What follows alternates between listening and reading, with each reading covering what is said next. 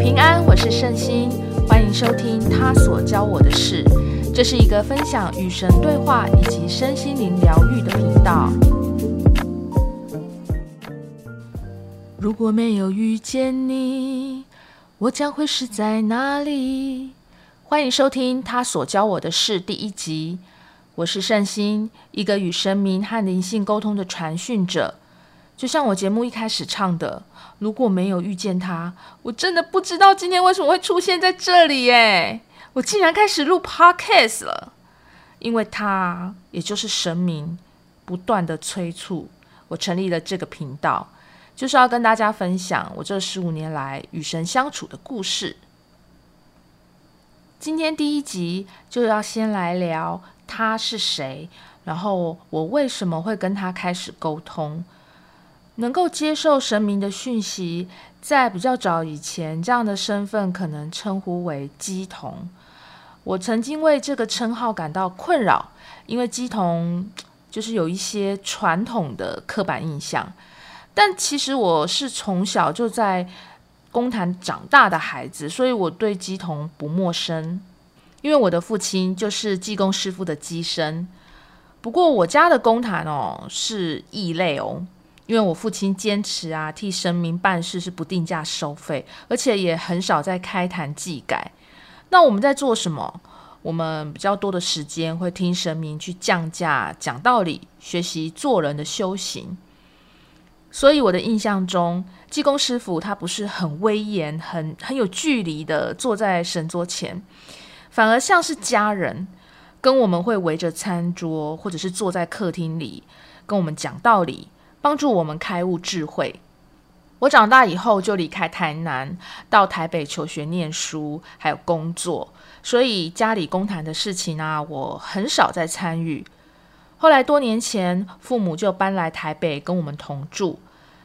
爸爸开始就要求我和妹妹要回家听济公师父讲课。叛逆的我可以用各种加班的理由来逃避。后来有一天，我爸就跟我说，哎，有尊神明啊，叫做玉皇三公主，你可以去查查。在十五年前用网络去查玉皇三公主，资料很少很少。原来玉皇三公主是玉皇大帝的第三个女儿，在天庭是专门带兵打仗的统领大元帅。哇，这神明超酷，我喜欢。因为跟我的个性很像啊，我就很喜欢冲锋陷阵。其实就从那时候开始，我与他的缘分就已经悄悄的展开。而我是怎么跟玉皇三公主开始沟通的呢？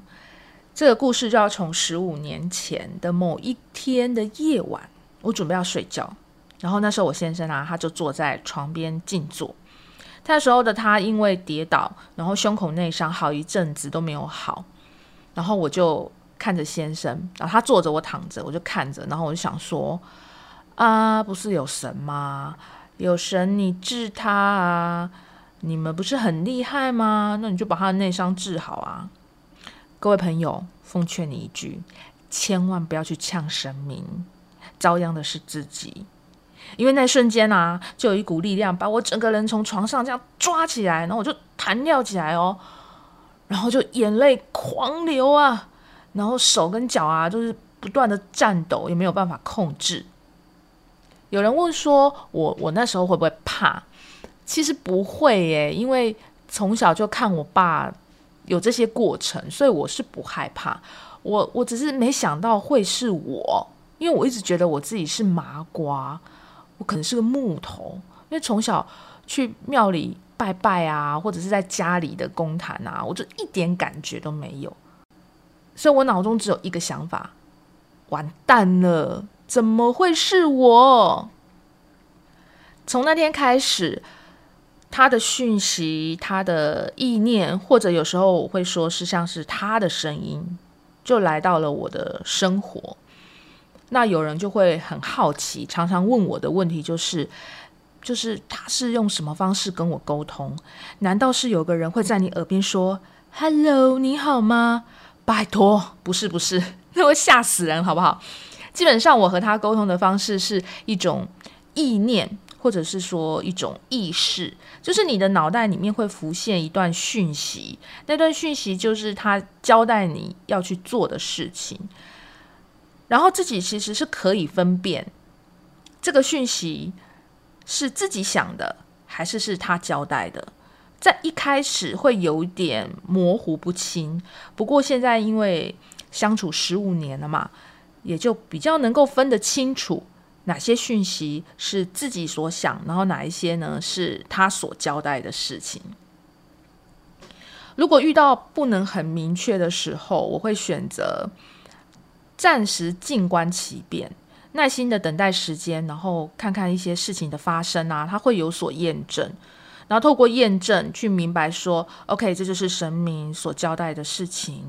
然后我应该要就是相信接受，然后试着去执行它。的确它会带来很多意想不到的收获。应该来说我是有一点铁齿的人啊，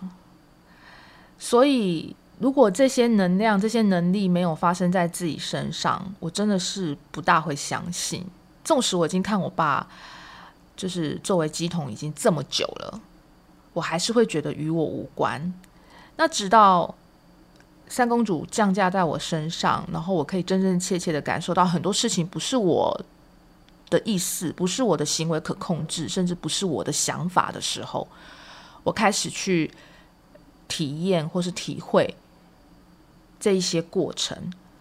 那当然有人就会说啊，这个就是所谓的神通、呃、或者是通灵灵通 anyway 各种说法都可以啦。我觉得我自己比较喜欢的是呃、是一个翻译官传讯者，这是我的天线吧，可能就比较开比较敏锐，可以接收到这些外来的语言。然后我很幸运的是三公主给我的能量是可以直接的翻译，就是讲白话，我不是讲叽叽咕咕那种天语哦，不是，我就是直接接收到我就很白话的讲出来，所以很好懂。那也因此就可以让很多呃，来问世的人、哦、尤其是一些比较年轻的人，他的接受度比较高、哦、因为不会讲什么文言文啊或是古文，听不不会，就是很白话，就很像跟普通人对话。那也因为这样，其实我觉得三公主也让我有些改观，对神明我觉得没有停留在过去那种很传统的信仰方式，像他常常会叫我去看书，然后一开始的时候啊，他会叫我去书店，然后面对着一大面的书墙书柜，有没有？那他就会把我的手这样抓起来，那我的手就会自己移动，然后就停停在某一本书，把它拿下来。哎，这就是他希望我能够在那个时候去学习的。有很多是像身心灵疗愈，或是自然教派，或者是像奥修啊这种哲学类的。所以我觉得说哎，这个神明的东西很新耶，就是它不大像那种要我去念经啊诵经啊这种传统的，不是，它就走在前端了耶，很吸摸，所以我就越来越喜欢它。然后跟它相处的时候，其实也有发生一些有趣的事情，比如说我觉得它真的是超棒超厉害的 G P S。 因为在一开始的时候啊，就是我有时候会故意就是呃考考他，我就是说嗯，我今天晚上很想吃牛肉面，你帮我介绍一间就是厉害的牛肉面啊，要是我没有去过的、哦、然后我就会骑上摩托车，那我的手指头啊瞬间你知道就会像星海罗盘一样咚，就这样弹出食指，然后就会像 G P S 开启导航，就是向左向右向左又向右、哦、然后就一直走走走走，就突然停停下来以后，我的 Odoy 就停在一间叉叉牛肉面前，然后我就想说真的假的，这间面店很强吗？然后我就 Google 看一下，哇，好评耶，五星哦，当地的老店，就诸如此类这些有趣的事情。还有就是呃，有一些因为它的原因可以让我呃，很开心的去显象看到一些神明的存在，这个对我来说也是很棒的呃一些经验，但是我先说我没有阴阳眼哦，所以我我看不到一些好兄弟或者是灵性，这个也是一开始我跟他呃在相处的时候我拜托他的，我说哎，我真的很怕鬼，可以不要让我看到他们吗？我很胆小。哎，我去那个阳台晒衣服，黑黑的晚上晒衣服的时候，我都会很害怕，所以拜托不要让我去看到任何东西。所以我觉得他很很很慈悲，并没有让我去接触这些事情，只有在一些必要的时候会去显像一些神灵啊，或者是呃亡灵给我看，但是真的是对方是有需要找我帮忙的时候才会去做的事情。那我来分享一个，就是我刚开始跟他接触的第二年吧，他就是说叫我要环岛去呃走访一些庙宇，因为这些庙宇其实都是台湾非常大间，然后或者是呃历史很悠久、呃、很灵验的地方。呃，我们从西部往南，然后绕过屏东，再到台东花莲，这样整个绕台湾一圈。我印象很深刻的是，我在走南回要进入到台东的时候，我就抬头一看啊，就真的在那个要进入到台东的那一瞬间哦，我就看到有一尊很大的妈祖，还有呃顺风耳、千里眼，我吓一跳，我说哇，竟然有神明来迎接我，是不是太？太尊贵了，就是我们家三公主是不是真的很尊贵？那原来都是天上哦，他们都是好朋友嘛。后来我到了台东才发现，哦，我非常的幸运呢，我遇到台东天后宫三十年才做一次的大建教，所以我就去参加了他们大建教烧王船的这个活动。然后那时候他们是选在台东的滨海公园，然后那个王船啊，就是放火嘛，烧了嘛，可是那天都没有风，那艘王船呢，它就停在岸边，没有办法往海中央去。这个时候我再抬头再看一次，那个大妈祖又来了，而且它更高大了，大概有十层楼高吧。然后我就看到他把他的手举起来哦，袖子往前一挥，他挥的瞬间，那个风就跟着来了，然后把那艘王船带往海的中央。哇！我现在讲这个，我鸡皮疙瘩都会起来。就是每一次回想到这一段的时候，都非常的感动。那也因为这些显象，让我越来越确定说 ，OK， 好，它真的存在，在我身边，然后它要我去做一些事情。它要我做什么事情呢？它为什么要跟我沟通呢？它为什么要透过我来传讯呢？这些用意在哪里？这个问题啊。这十五年来不断的在我脑子里面重复又重复的去思考。当然我因为身在公坛，所以我其实在服务的过程当中依旧也是会遵照着父亲教下来的这些传统的仪式去完成。可是我觉得在这几年 COVID 十九 的过程当中，它开始改变在我身上所要我去呃、学习或者是去执行的一些事情开始不一样了。尤其在 COVID 十九 三年过后，它开始趋缓，然后我们也解禁了嘛，口罩拿下来啦，大家也可以出国了。我会发现 COVID 十九 的这三年当中，我们其实是在、呃、身心灵部分都是会被局限、被限制、被控制，然后我们也失去了这些自由嘛。但是三年后解禁啦，那门一打开，我们的肉体很快的，我们的身体很快的就得到了自由，对不对？大家把口罩拿下来啦，然后很多地方都可以自由自在的去啊，然后机票就赶快订啦，就出国啦，报复性旅游。身体是自由的，但是心灵好像没有那么快走出来耶。我会发现在这一段期间，这种灵性疗愈啊，灵性觉知觉察的需求整个是大爆炸。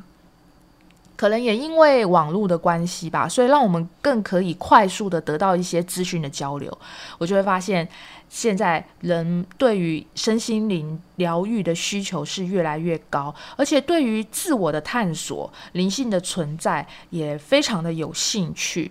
所以现在我如果跟别人说，哎、欸，我通灵哎、欸，大家投给我的眼神都是羡慕哎、欸，哇！我这时候觉得我能够拥有跟他对话的能力，真的是非常非常棒的礼物。因为人的肉体只能局限在感官的察觉，所以我觉得超脱肉体，在这个宇宙空间或者是不同象限维度，会有这些无形的灵性存在，他们的智慧会更高，能量会更强，因为他们看到的东西是没有空间的限制嘛。甚至我们会看到古往今来很多古人的智慧、哦、他们对于神灵或者是信仰的这些观念，你套用到现在其实都很相同。所以 我, 我更相信说，其实这些高等的无形灵性，他们也许只是幻化不同的形式，然后在不一样的时代跟我们人类去做教化的工作。那最重要是帮助我们去提升自我的灵性，明白做人的原因，明白做人的道理，解脱这个肉体不断的轮回的辛苦。而且这个时代啊，有人说是末法时代，末法时代啊，大开方便的法门，各类的灵性，就是我们人类的灵性或动物的灵性，都需要争取在这个时代获得升级的资格。所以你看哦，这个动物沟通师是不是越来越多？你说动物的灵性也需要沟通吗？要啊，因为它跟我们人类一样，都想要回家，都想要升级。在早先的时候，如果灵性需要进阶、要升级，你必须慢慢修、慢慢练。但是末法时代刚刚有提到，它大开法门、大开天门，就是等于直接给你特快车的车票，要送你回家。前提是如何取得车票，坐上对的班次。无形的灵性指导师，还有有形的人道老师，就是你的打怪盟友啊！而且我觉得在这个世代，绝对不是单打独斗，你一定要策略联盟，你一定要资源整合，所以你可以集结很多好的通讯者或是修行者，然后大家一起搭上大船舰，去回到灵性最开始、最起源的起点。这也是为什么我想要录制 podcast 的原因，因为想要透过这个 podcast 跟大家分享他所教我的事。其实这是很轻松、很快乐，或者是非常自然的这些过程。与神对话的点点滴滴，也希望能够对各位在灵性的觉醒跟开发上面有兴趣的朋友，可以找到对的平台来学习。然后才能真正找到回家的路。谢谢各位今天的收听，我是圣心，他所教我的事，我们下次见。